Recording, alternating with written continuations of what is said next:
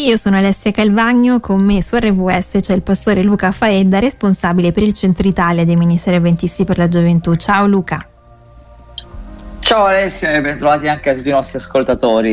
Grazie. Allora, parliamo di miracoli e di miracolati che insomma ci porti poi a scoprire settimana dopo settimana e puntata dopo puntata abbiamo anche sicuramente capito che ti piace leggere, ma eh, non solo libri, anche riviste, Luca. Sì, io leggo, ma, allora, io leggo un sacco di riviste, uh-huh. poi ho anche delle compulsioni, eh, cioè mia moglie direbbe delle, delle, malattie vere per dire, con le riviste ho un rapporto un po' strano, io leggo solo riviste che abbiano almeno 5 anni, dai 5 anni, cioè io le compro, le compro perché magari vedo un articolo interessante, poi arrivo a casa e l'appoggio sul, sul, sul tavolo, poi si sposta nel mobile dove la lascio stagionare per periodi a volte lunghissimi e non ho più il coraggio di buttarle, quindi quindi questa, ecco, questa settimana, questo giro di parole per raccontarvi, no? questa settimana riprendo in mano nella speranza di liberarmene il venerdì di Repubblica del 19 luglio 2019, quindi vi do una notizia freschissima. Sì. Eh. Io vi auguro che nessuno di cioè, se leggete il venerdì la sapete già, insomma, potete saltare. Cioè, anche se avete una buona memoria, perché insomma dal 2019 a oggi. Eh, in effetti io volevo buttare via questa, questa rivista no? e quindi sai come fai la, la, le, sfogli almeno io faccio le sfoglio nel, proprio nella speranza di non trovare niente di interessante soltanto Alessia cioè, ho, ho, scoperto una, una, miniera cioè dentisti contro la camorra artisti che proponevano soluzioni innovative per rinnovare le periferie delle città archivisti di gente proprio e io più, più mi addentravo in queste nelle pagine di questa rivista più pensavo ai nostri miracolati. No? Poi ecco. il, il, colpo di grazia me l'ha dato Gianrico Carofiglio. Ecco, quindi che immagino che so. parleremo di lui, insomma, oggi, visto che ti ha dato il colpo di grazia. Sì, sì, sì. sì. Gianrico Carofiglio, Carofiglio è il mio miracolato del giorno. Ok, mm-hmm. molti di voi lo conosceranno perché eh, Gianrico scrive dei libri polizieschi fantastici. Poi uh-huh. a un certo punto abbiamo cominciato a trovarcelo in televisione, ovunque, a commentare ogni fatto politico e sociale. Lì l'ho preso un po' in antipatia, l'ho perso. Ho, ho, ignorato completamente la sua carriera politica e non sapevo neanche che fosse un magistrato, tra l'altro. Ma soprattutto non sapevo che fosse un karateka, ma a un livello altissimo. Ha vinto un sacco di premi. Mm. Ed è questa passione per il karate, eh, è proprio la sua passione per il karate che mi ha spinto a inserirlo nella lista dei miracolati e mi ha eh, in qualche modo spronato a raccontarvi la mm-hmm. sua mhm. storia. Ecco, quindi, quindi questo articolo di Repubblica mm, questo articolo di Repubblica ti ha reso edotto su questo fatto che ti ha particolarmente colpito, quindi cosa raccontava di lui proprio in merito a quest'ultimo aspetto che ci dicevi? Eh, beh, cosa... allora, lui, ecco, lui riceve il suo miracolo, lo riceve non dalla fede ma dallo sport, questo ve lo devo dire. Poi arriviamo anche alla fede, però mm-hmm. guardate, anche lo sport a volte fa miracoli. Eh? Ora, lui, la, la, quello che a me mi colpisce della sua storia, lui, lui racconta, no? dice, ha cominciato a praticare karate nel 75, quando aveva 14 anni, e dice di sé, era un ragazzino sfigato, dice proprio così, è timido e insicuro, guardate, non scandalizzatevi, tanti dei nostri adolescenti e preadolescenti si sentono proprio, rientrano in questa, in questa brevissima autodescrizione. L'intervistatore lo ferma e gli dice: Ma allora mi stai per dire che saper menare, saper picchiare eh, ti dà sicurezza, ti ha insegnato a essere più sicuro, ti ha ritirato un po' su con la, l'autostima. Lui tentenna, si capisce dalla risposta che dà che sta cercando la sua verità. No? Allora, alle prime dice: Il karate mi dava quell'alone mistico di, di, forte, di persona che pratica le arti marziali, no? Mi sembrava quando entravo in palestra di andare a praticare l'arte dell'invincibilità. Mm. Però dice, non è tutto qua.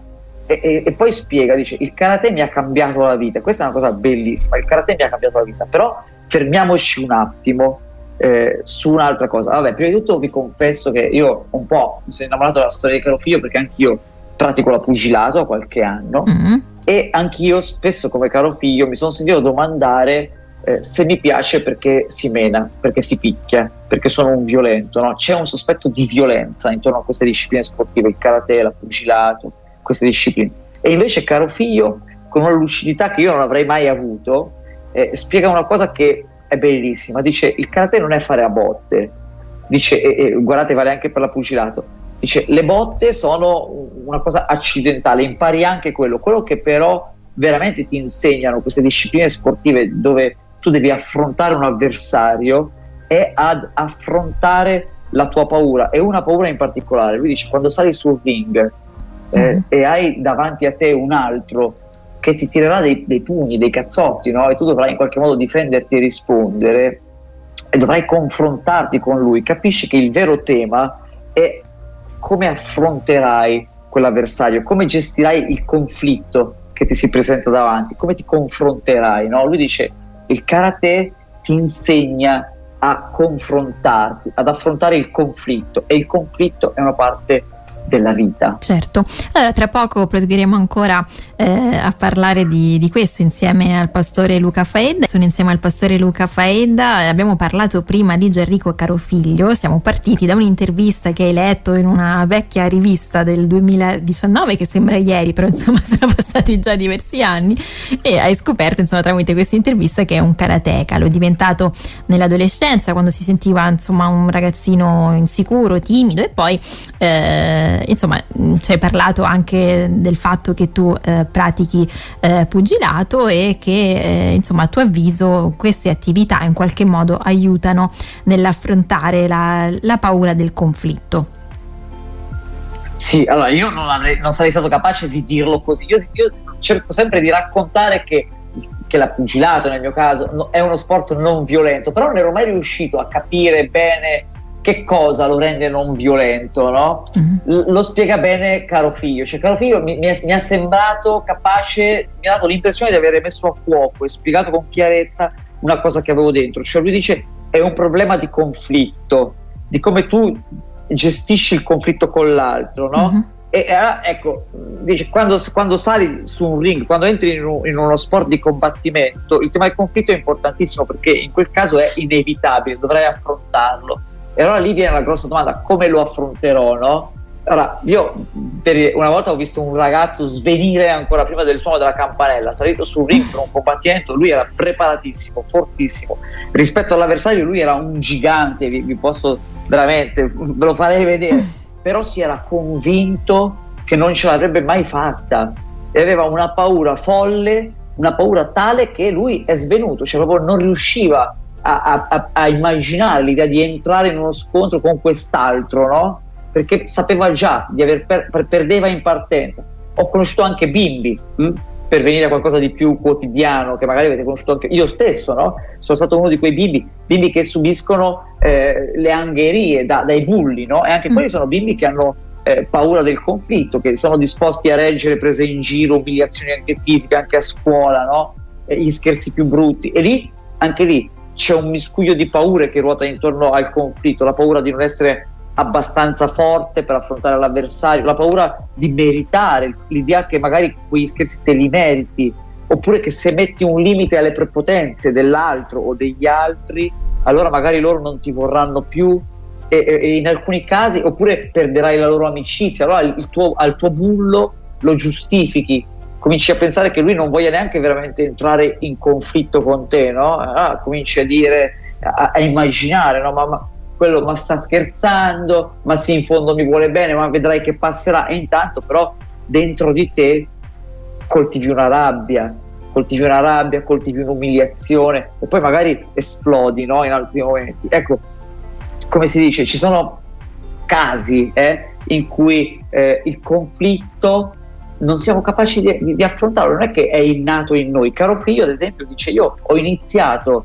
a, a frequentare questa palestra di karate proprio per questo, perché c'erano mm. una banda, un gruppo no, di ragazzini che stavano quando abitavo a Bari, che stavano uh-huh. davanti a casa mia e tutti i giorni quando dovevo andare a casa questi mi, mi, umiliavano, mi lanciavano insulti, mi prendevano in giro e certe volte mi, mi menavano, no? E allora io ero stanco di sorridere alle loro botte, ero stanco di vivere l'umiliazione di scappare, mi sono rifugiato in questo mondo del karate e lì ho imparato piano piano a fidarmi di me, ho, imparato a confrontarmi con l'altro, ho imparato che se dico all'altro, se metto un limite all'altro, se rispondo anche all'aggressione dell'altro, non è che perderò l'amicizia, perché questo impari, no? in una palestra impari che tu mi dai un pugno ma io sorrido, io magari do un colpo e tu sorridi. Quindi impariamo anche a gestire la nostra rabbia eh, facendo in modo che non sia distruttiva, no? E, e caro figlio dice così, e poi mi è capitato una sera, stavo tornando a casa e questi mi inseguono, mi prendono e mi danno un sacco di botte. Anche qui è bello.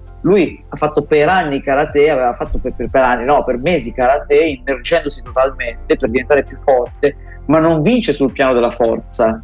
Perché dice, questi mi prendono e mi danno un sacco di botte, però è cambiato qualcosa in me. Ora ho il coraggio di affrontarli, ho il coraggio di gridare, ho il coraggio di rispondere che non le voglio più prendere. Un ragazzo del gruppo capisce che in lui è cambiato qualcosa e dice, non è più, non, e, e, dice ferma, ferma, gli altri, no? e dice mm. affron- si affronta uno a uno e così caro figlio dice le ho prese lo stesso, però da quel giorno hanno capito che io ero, avevo, ero un ragazzino che aveva imparato a mettere il limite, non mi si poteva più far tutto. Mm-hmm. Oltre questo punto, fino a un certo punto sono disposto ad accettare, oltre mi batto, no? Ecco, mm-hmm. quando io parlo di queste cose anche come pastore, Alessia, mm-hmm e, e, e, tante volte i fratelli di chiesa rimangono un po' stupiti perché dicono: ah, ma allora tu eh, accetti la, la, la, violenza, anche l'espressione della rabbia, allora uno cosa vuol dire che deve accettare il conflitto, no?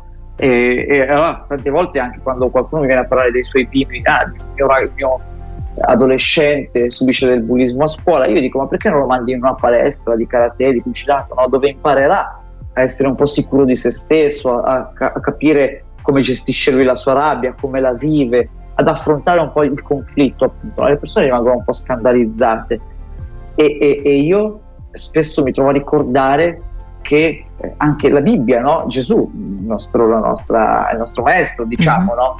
eh, lui entra tante volte nel conflitto, è circondato da bulli, i farisei sono dei bulli, sono dei provocatori, cioè lui è circondato da persone dall'inizio alla fine della sua storia che vanno ad attaccarlo, a cercare di farlo cadere, no? Però eh, lui è capace di restare, quando lui a un certo punto va nel tempio di Dio e vede che il tempio di Dio è sconquassato dai mercanti, completamente stravolto, c'è questa gente che vende, che ruba, capisce che il progetto di Dio è stravolto, Gesù si arrabbia moltissimo e fa che cosa? Rovescia tutto, spacca tutto, dice eh, il Vangelo dice proprio rovescia i tavoli no? e caccia mm-hmm. via la gente, si infuria ma lui ha una percezione chiara di sé, del progetto di Dio, di cosa è giusto e di cosa non è giusto. Perché ha questa percezione? Perché l'ha coltivata in preghiera, l'ha coltivata nella relazione con Dio e nella relazione con se stesso. Ecco Luca, possiamo, possiamo, chiedere a Dio di eh, insomma, insegnarci un po' poi a gestire i conflitti? Certo, certo, questo qua è questo io voglio dire, c'è chi è più capace di gestire i conflitti e chi lo è meno non è una dote innata e che abbiamo tutti, lo impariamo in famiglia da bambini. Non sempre siamo capaci di affrontare il conflitto, allora perché non chiedere a Dio? E possiamo anche migliorare, allora perché non chiedere a Dio in preghiera? Aiutami a vedere il conflitto, ad affrontarlo, a starci dentro, a incanalare la mia rabbia eh?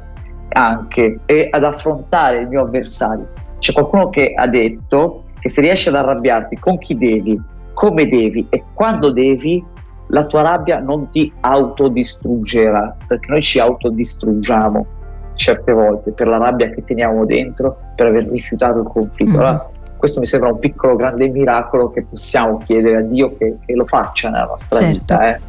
Bene, grazie al pastore Luca Faedda, alla prossima Luca. Grazie a te Alessia, grazie a voi.